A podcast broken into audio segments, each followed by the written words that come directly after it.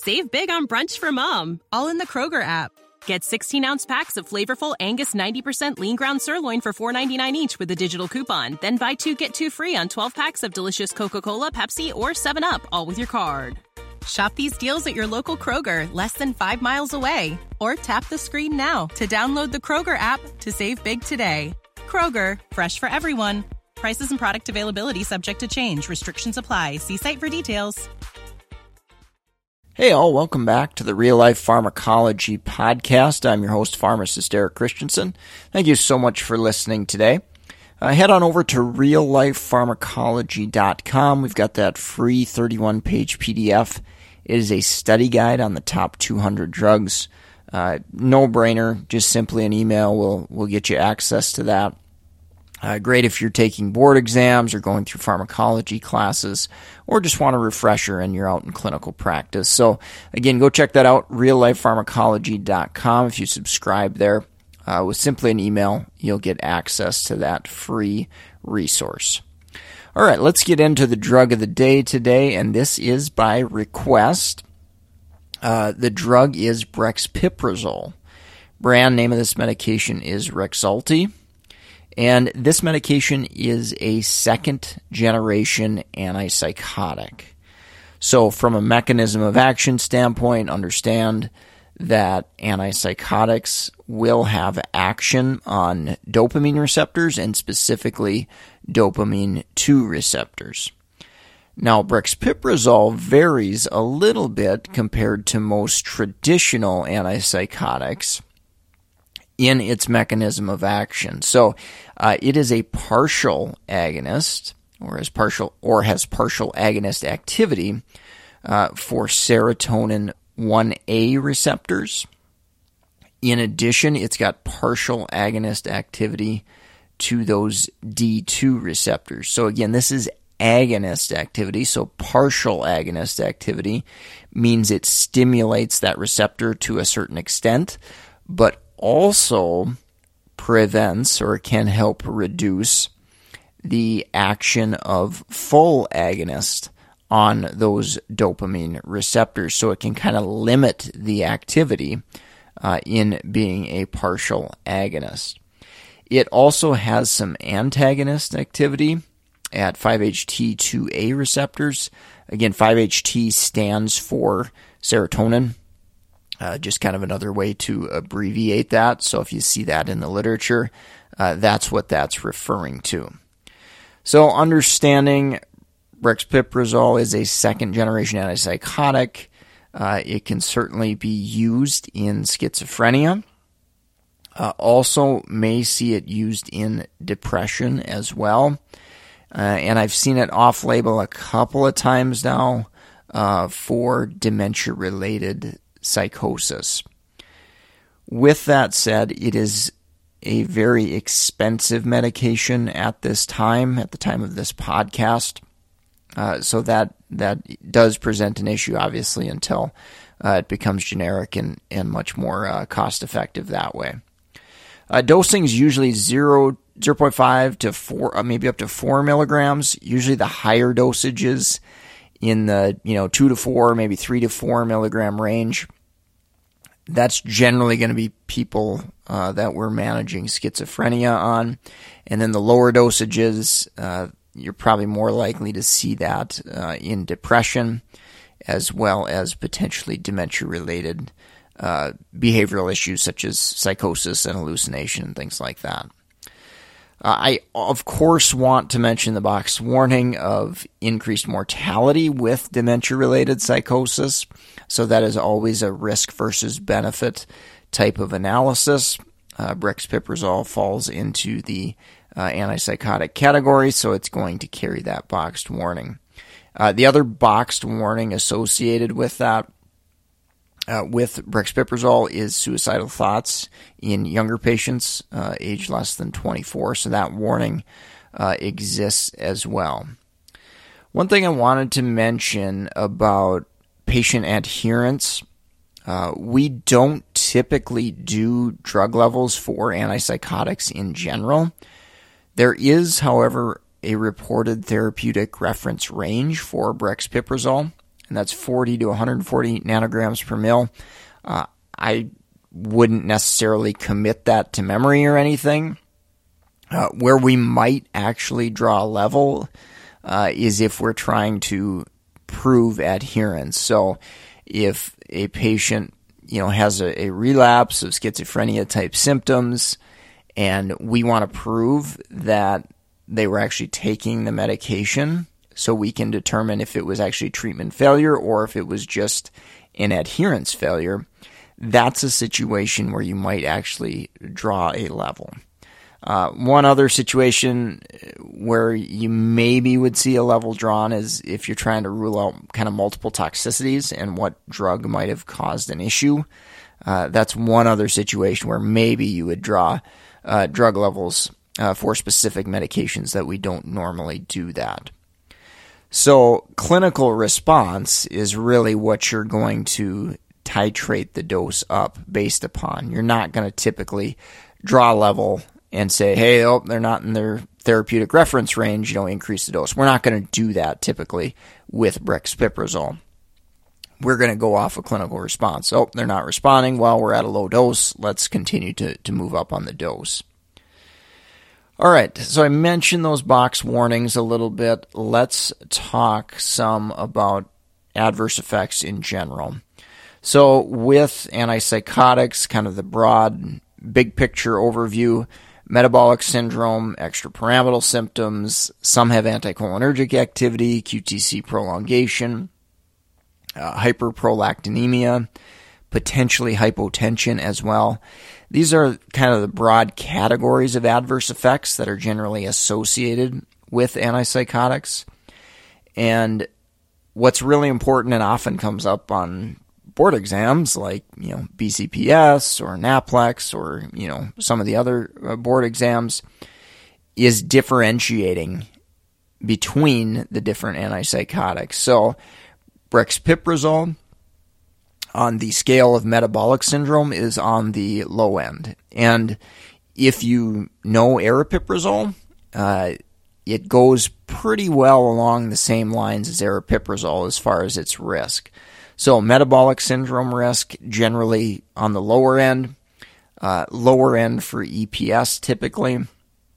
Uh, however, akathisia has been reported um, with brexpiprazole, maybe more so than, than some of the other antipsychotics, um, but EPS in general tends to be a little bit lower. Uh, anticholinergic activity, usually we don't have too much trouble there with this medication. QTC prolongation on the lower end as well. If you remember, ziprasidone is on the high end for that uh, adverse effect. Uh, prolactin elevations or hyperprolactinemia. Brexpiprazole tends to be on the low risk side for that as well, whereas uh, risperidone, paliperidone, those tend to be on the higher end of things. And hypotension, brexpiprazole, again on the low end of that. So, generally, as far as the adverse effect profile goes, tends to be a little bit more so on the uh, lower end compared to uh, other agents there. If you remember hypotension, uh, the big ones there are usually clozapine and uh, quetiapine can also cause some uh, orthostatic hypotension. Okay, talking about kinetics a little bit. Um, I alluded to, you know, drug levels and monitoring. I, I talked about that a little bit. Um, associated with kinetics of this medication is dosing. So remember that generally the shorter the half life, the more often we have to give a medication. Well, brexpiprazole actually has a uh, pretty long half life of, of several days, or a few days anyway. And because of that, we generally are only going to have to dose this oral medication uh, once a day. So that is a nice uh, potential advantage there. Uh, onset of action, usually when we're using medications for psych purposes, uh, particularly antipsychotics, antidepressants, they take a while to work, and you're probably going to be at least a week or two out before you start seeing any kind of significant benefit. And, you know, it might be six to 12 weeks before you actually see uh, the max benefit of a specific dose that we're utilizing. Metabolism, that's definitely something important to think about. We do have CYP3A4 and CYP2D6 issues there. So definitely uh, really, really important to pay attention to that. And the manufacturer does have a maximum dose based upon uh, renal function uh, cutoff. So something to look for there. If you do have a patient with CKD, might want to double check this drug and make sure you're uh, not going above the max recommended dose there. Uh, pharmacogenomics, uh, I've definitely been, I think, mentioning this a little bit more on the, the podcast. So if you've got a poor CYP3A4, poor CYP2D6 metabolizer, this certainly could increase the concentrations of brexpiprazole and obviously increase the clinical effects of the medication. So we'll get into CYP3A4, CYP2D6 a little bit more uh, following our break from the sponsor and of course uh, in our drug interactions section. If you're in the market for pharmacist board certification study material like BCPS, ambulatory care, BCMTMS, geriatrics, NAPLEX exam, go check out meded101.com slash store. We've got a great list of resources just like this podcast that are specifically designed for each individual board certification exam. So your support there goes directly to support the Real Life Pharmacology podcast. If you're a nurse, nurse practitioner, PA, med student, we've got tons of books on Amazon now. Uh, case studies, clinical pearls, uh, Perils of Polypharmacy is a, a, book I've put out recently. Uh, Drug Interactions in Primary Care. All these books are available on Amazon. Uh, go check those out. Support the sponsor, meded101.com slash store. All right, wrapping up with drug interactions. Uh, let's get the CNS depression drug interaction uh, out of the way first. Any drugs that are sedating will have additive effects onto brexpiprazole.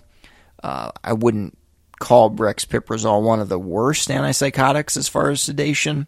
Uh, but there is a possibility it could cause some mild sedation. So, uh, your alcohol, uh, older generation antihistamines, benzodiazepines, opioids, these are all going to have additive CNS depressant type effects.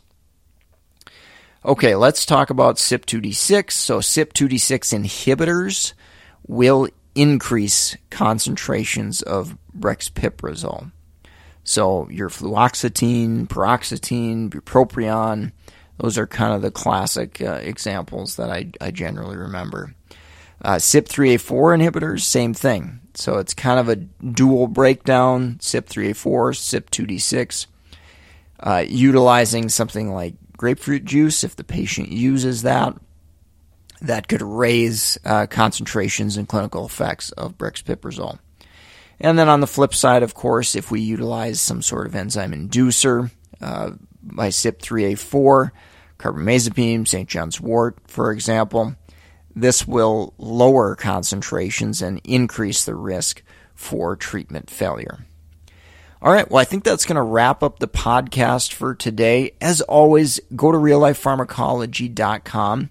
We've got all the podcasts listed there. So if you're looking for a specific drug, that you're trying to study, or we've also got them categorized by uh, disease state, such as you know cardiovascular, uh, neurology, and and those type of uh, system categorization.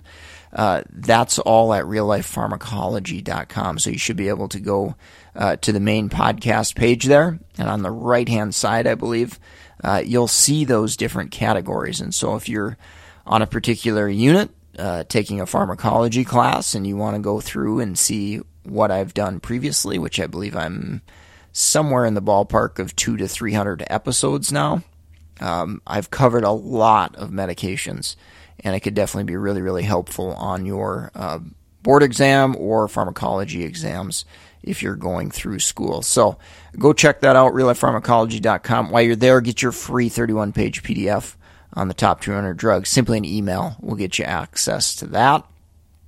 And of course, support the sponsor, meded101.com slash store, S-T-O-R-E, as you are able financially. Uh, if you don't have the finances to do anything uh, as far as supporting meded101.com slash store, uh, leave us a rating review on iTunes wherever you're listening. Share us with your friends, colleagues, emails. Uh, email your your group of friends, your uh, healthcare related friends, and uh, share the podcast if they're trying to learn more and more about pharmacology. You can reach me, mededucation101 at gmail.com. Uh, you can also track me down on LinkedIn, Eric Christianson, PharmD, BCGP, BCPS. I'm going to sign off for today. Thank you so much for listening. Save big on brunch for mom, all in the Kroger app. Get 16 ounce packs of flavorful Angus 90% lean ground sirloin for $4.99 each with a digital coupon. Then buy two get two free on 12 packs of delicious Coca Cola, Pepsi, or 7UP, all with your card. Shop these deals at your local Kroger, less than five miles away. Or tap the screen now to download the Kroger app to save big today. Kroger, fresh for everyone. Prices and product availability subject to change. Restrictions apply. See site for details.